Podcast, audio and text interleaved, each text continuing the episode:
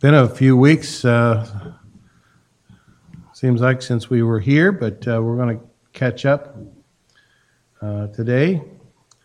And we're going to look at part two of the pastor in the church of Laodicea. And we were looking at, in the last message, at these seven pastors and their churches in Revelation chapters 2 and 3. Uh, last time we were looking at the church of the Laodiceans. Uh, remember, we noted that this church is referred to the church of Laodicea, whereas all the other churches were addressed to the angel in the church in or of a name of a city. And uh, I believe that that is signif- a significant distinction, gives us a clue of whose church these people thought it was would seem they were saying it was their church instead of the Lord's church. Uh, last time we noted the problems in Laodicea, the problem of possession. Again, it's not our church, it's not my church, but it's rather it's God's church. Uh, the problem of passion, and we looked at the meaning of the words hot and cold. This is not talking about salvation, but spirituality, hot being zealous and on fire, cold being refreshing and pleasant. And uh, it's the lukewarmness of this church that caused Jesus to uh, spew them out of his mouth. Uh, we'll look at that a little again uh, in this uh, message today. The problem of perception, an attitude of satisfaction, no needs, doing all uh, doing, they were doing all right. They didn't have any need of anything. So that was the problems. Now, notice the prescription for Laodicea. And we'll look at verses 14 uh, through 19 again here as, as we're looking at this uh, church. the church was in trouble, but all, uh, not all hope is lost. There is hope. Jesus would give them his cure for their ailment. And his cure comes in the form of a divine appearance. In verse 14, unto the angel of the church of the Laodiceans write, These things saith the Amen, the faithful and true witness, the beginning of the creation of God. Notice Jesus comes to this wayward church, and he first of all comes as the confirming one. He comes as a Amen. Uh, this is a Hebrew word meaning so be it, let it be so, and it is so. Uh, it's used to express the idea of faithfulness and truth. Uh, when we use it to end our prayers, uh, we're saying, let it be so. Sometimes uh, people, I've heard Christians get so used to saying, in Jesus' name, amen that they even finish their phone conversations that way when they said goodbye to somebody. Ever heard anybody do that? Yeah. Um, but we use it to respond to a message, and if we're, we're saying it is so or it is true, it's a word of confirmation, finality. Let me just insert here a word about applause in the church. It seems to be more in praise of the one singing or playing the instrument when we are to be praising God.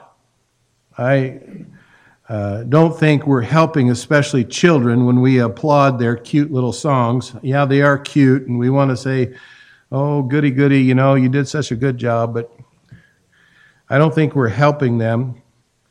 Uh, we, they sh- shouldn't be looked at as performances, but rather in teaching them that they're serving the Lord, and good, hearty amens are more appropriate. That's kind of all I'm going to say about that. But uh, some people, they want to applaud everything that goes on in the church. And even there's some churches that applaud the preacher while he's preaching. I've never heard that here. Thank goodness, because I'm not looking for the applause of men. I'm looking for uh, bring glory to God. So if you say amen, it is true, so be it. All right. Uh, when Jesus comes to this church, he comes as God's final word to humanity. Hebrews 1 and verse 2 says, Hath in these last days spoken unto us by his Son, whom he hath appointed heir of all things, by whom also he made the worlds. Uh, he comes as the confirmer of all God's promises. 2 Corinthians 1.20 says, For all the promises of God are in him, are yea, and in him, amen, unto the glory of God by us. So regardless of how this church saw itself, Jesus comes to tell the truth and he comes to have the final say in Laodicea. He comes as the confronting one. It says here, he also comes as the faithful and true witness. Uh, the church had a vision of itself uh, and what it was flawed, and Jesus wants them to know that he knows them as they really are, and that he comes to reveal their true state. Their testimony lied about him, and he's come to set the record straight. So his, uh, he comes as confronting them, the faithful and true witness. Uh, he comes as the controlling one. It's also the beginning of the creation of God, it says there, verse 14.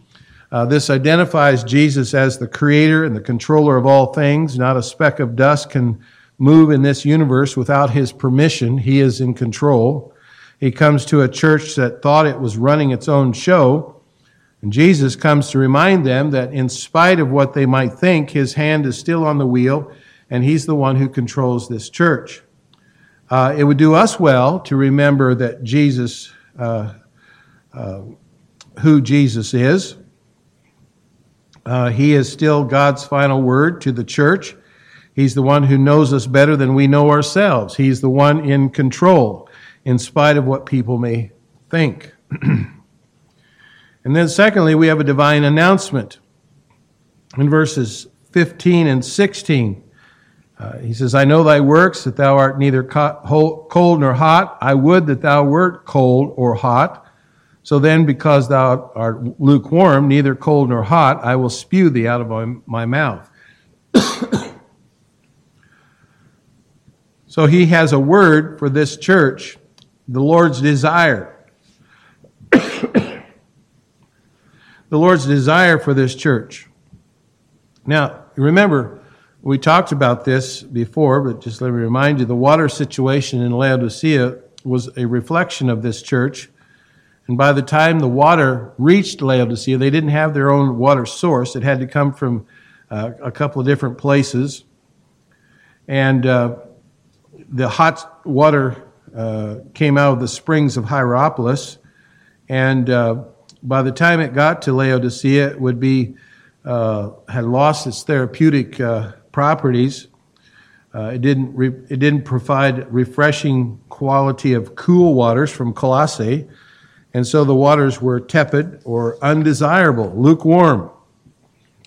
Jesus tells this church he wants them to be either hot or cold.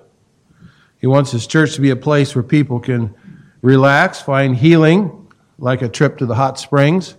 Now, we're not going to offer hot springs here at our church, but uh, that's just, uh, you know, that'd be a nice little perk, wouldn't it?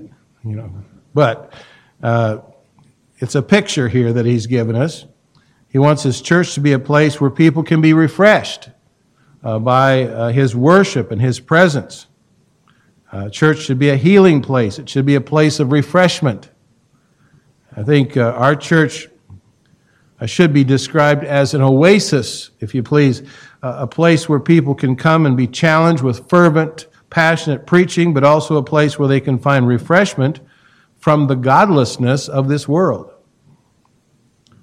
So that's uh, the idea here in his uh, speaking about, I would that thou were cold or hot. Again, uh, as I uh, explained this, uh, I don't believe it has salvation in mind. Some people would say, well, you're hot, you're zealous for God, you're cold, you're dead. Uh, that mean that's uh, not the meaning here at all. It's, it's a, a cold of refreshing and pleasant. Hot and, uh, is to be zealous and, and on fire.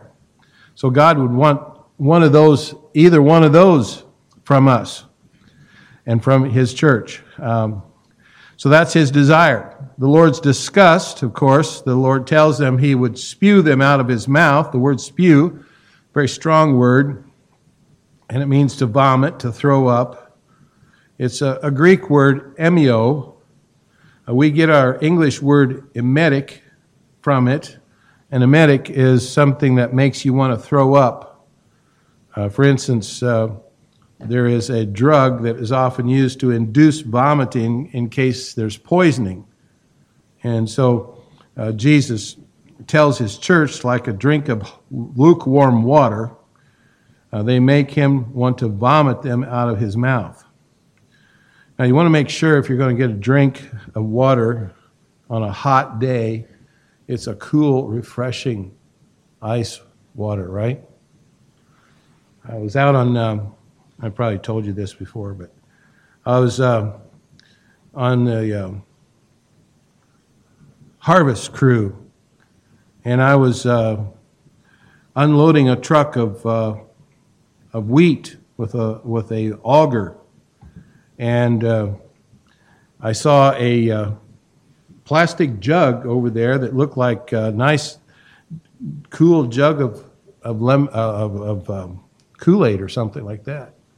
And I was hot, I was thirsty, so I went over there and thought I'd take a swig of that, relieve my thirst and I spew it out of my mouth because it was gasoline. Wasn't nice, cool drink at all. But that's kind of the picture here that the Lord is giving it. That, you know, you are, uh, He's telling this church, I just want to spew you out of my mouth because you're lukewarm. He cannot and will not tolerate indifference and apathy. And I don't want to, to, be a part of any church that brings disgust to our Lord. I trust we don't disgust our Lord. And then there's the Lord's description. Verse 17 Because thou sayest, I am rich and increase with goods and have need of nothing, and knowest not that thou art wretched and miserable and poor and blind and naked?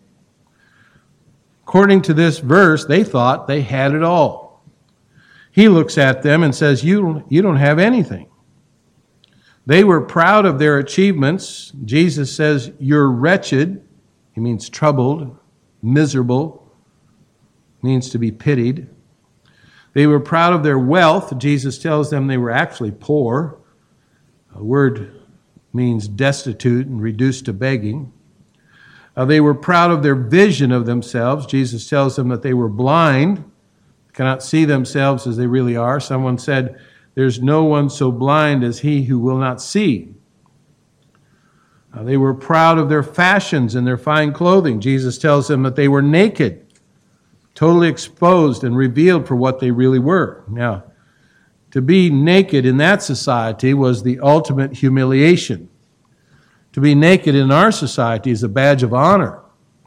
Seems like the fewer clothes people wear, the, the more that they're praised and looked upon uh, favorably. But uh, at that point, uh, that was a humiliation. It should be today, too. And then there's a divine advertisement in verse 18, he goes on to say, I counsel thee to buy me gold tried in fire, that thou mayest be rich, white, and, ra- and right, white raiment. Thou mayest be clothed, and that the shame of thy nakedness do not appear, and anoint thine eyes with eye salve, that thou mayest see. He tells them exactly where they uh, can find all they need. They come for spiritual value.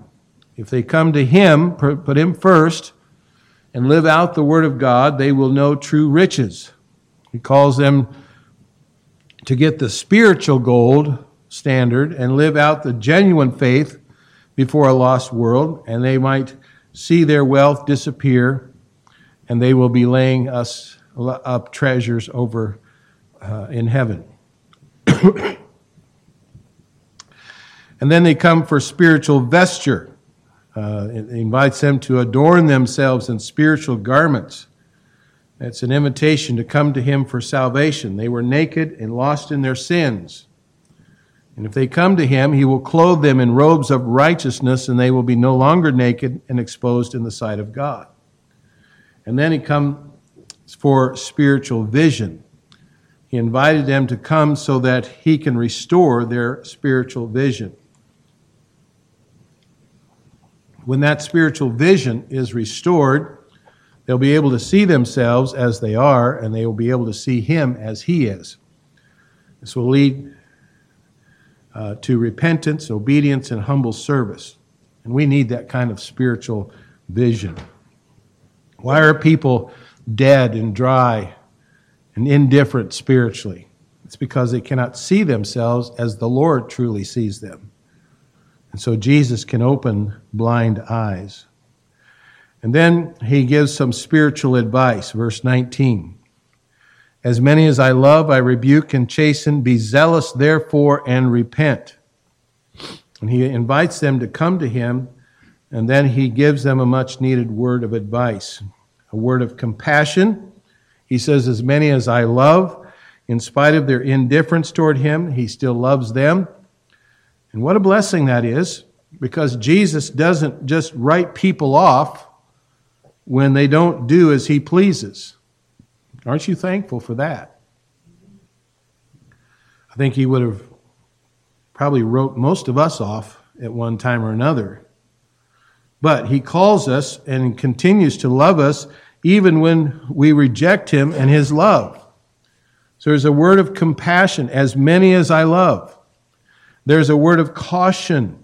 I rebuke and chasten. Jesus tells them and tells us this as well, just because he loves us like we are, he loves us too much to leave us as we are. In an effort to get our attention, uh, he will use two methods to turn us to him. First, he will rebuke us. Word rebuke means to convict or to correct, speak to us in our condition, uh, send his word, and he will convict us in our hearts through the ministry of the Holy Spirit. And if we come to him, he will receive us. If we fail to heed his rebukes, uh, then he will use more direct methods. And that is where we get the word chasten, means to correct with blows. So he may touch some area in our life just to get our attention. He might even use death. But those who, uh, and, uh, who refuse to walk in God's path will encounter trouble in their lives. So there's a word of caution, and then a word of counsel. He says, Be zealous and repent. The word zealous gives us the word, actually, the original word there gives us the word zesty it means to come to a boil. And Jesus is calling his church to get on fire for him. Uh, when, we, when they see their need and they turn to him, it be manifest itself in genuine repentance. I think we need to remember repentance is defined not just as a change of mind. People change their minds all the time, but they don't, they're not repenting. Change of mind that results in a change of direction. That's repentance. And if Laodicea were to repent, they would come alive to the Lord and his presence in their church. They would be moved by the cross and by the plight of the lost sinner. So we need to hear and heed the voice of the Lord Jesus in these days and, and the need for repentance. We need to ask the Lord to let us see ourselves as we really are. We need to be able to see Him as He really is. Uh, we need to come to a boil, so to speak, to get on fire for Him and repent of our indifference, our apathy.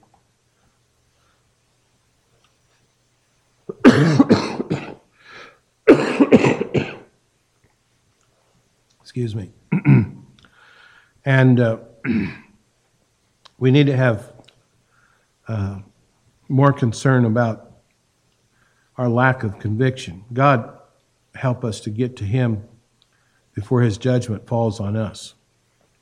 So you have the problems of Laodicea, the prescription for Laodicea, and then the promises of Laodicea. See this in verse 20 and 21. Behold, I stand at the door and knock. If any man hear my voice and open the door, I will come to him into him and sup with him, and he with me. To him that overcometh, I will grant to sit with me in my throne, even as I also overcome, overcame, and am set down with my Father in his house. The Lord closes this letter with blessed promises. The sad truth is that Laodicea was evicted, had evicted Jesus Christ from their church. He was outside trying to get back inside, gain admission. and so in verse, uh, first of all, you have a present promise. In verse 20, he says, I stand at the door and knock. Now, in his effort to get back into his church, Jesus stands there and knocks. These verbs are in the present tense. It could be stated this way Behold, I am continually standing at the door, and I am continually knocking on the door. And he never gives up his efforts to enter uh, into the life of a church, the church that he loves. And so then it's not only a present promise, but it's a personal promise. Uh, churches are made up of people, individuals. If any man hear my voice and open the door, someone has said Jesus does not need for the whole church to get on fire so he can come in. He might just need one person to hear him and open the door. You know, when someone comes to your house to visit, maybe it's uh, uh, if you're uh, like when I had my kids at home, five children, and uh, someone would knock at the door, we wouldn't all go to the door at the same time to open the door. Now, some of the kids may might do that, but uh, it only takes one person to open the door. And Jesus is a gentleman. He will knock and he will call, but he won't break the door down. Uh, it must be opened by the act of his will. And that may be true concerning one person opening the door and letting Jesus in, but the greater thought here is that a local church is made up of individuals who each have a responsibility to put Jesus at the center of their lives. Some of you probably uh, remember Holman Hunt's famous uh, painting. These paintings I sometimes kind of wonder about because they always depict Jesus um, with long hair and so forth, and I don't always appreciate their uh, their ideas. But Holman Hunt depicted Jesus standing outside a door uh, with, a, with a light in his hand. He was knocking on the door, and when the painting was first finished, a man looked at it and commented to the painter. He said, You made a mistake. Holman Hunt said, Where's the mistake? The critic said, Well, you forgot to paint a handle on the outside of the door. Well, Hunt responded, No, that's no mistake. The handle is on the inside. Jesus knocks, and you must open the door. So it's a personal promise. It's a present promise. It's a personal promise. It's a precious promise. Verse 20, it says, Sup with him and he with me. The ancient Greeks enjoyed three meals.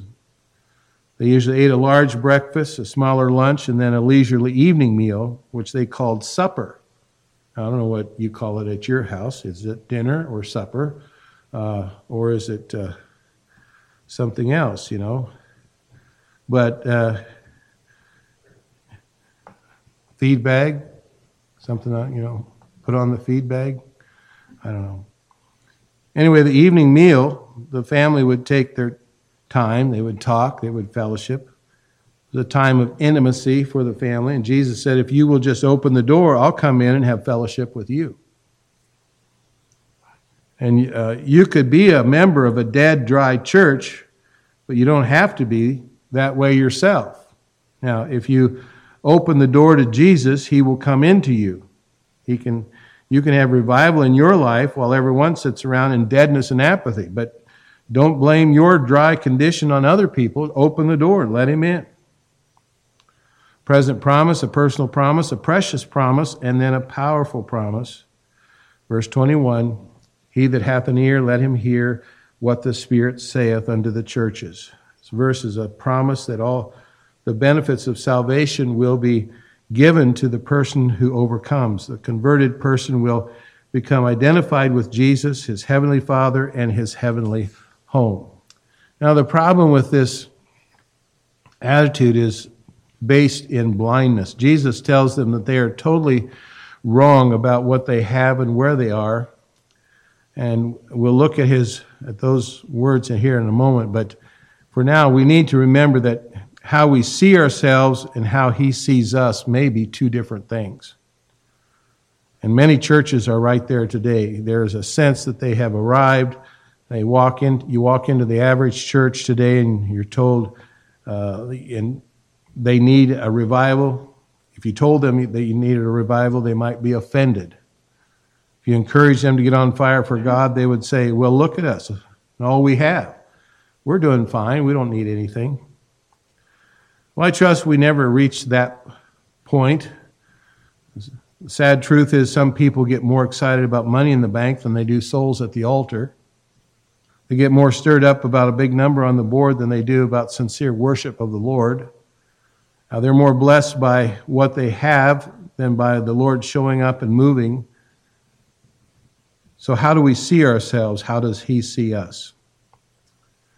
And I tell you what we need more than money, more than crowds, more than buildings, more than recognition in our community, more than anything, is we need to place a great value in we need Jesus and we need to see what he can do for us. And so I would rather have him, his presence, and his power than anything material that we could name. We need him. We must seek him. And we must welcome him. We must worship him. And he's standing at the door of our church and he wants to come in and have fellowship with us as well. Well, that ends our study of the pastors in the, uh, in the churches, the seven churches. And uh, now we can get into the rest of the, uh, the uh, book of Revelation and see some very interesting things about the future and what uh, we can expect in the, in the coming days. And we can get a better understanding of the times that we're living in and what's coming. Let's pray. Father,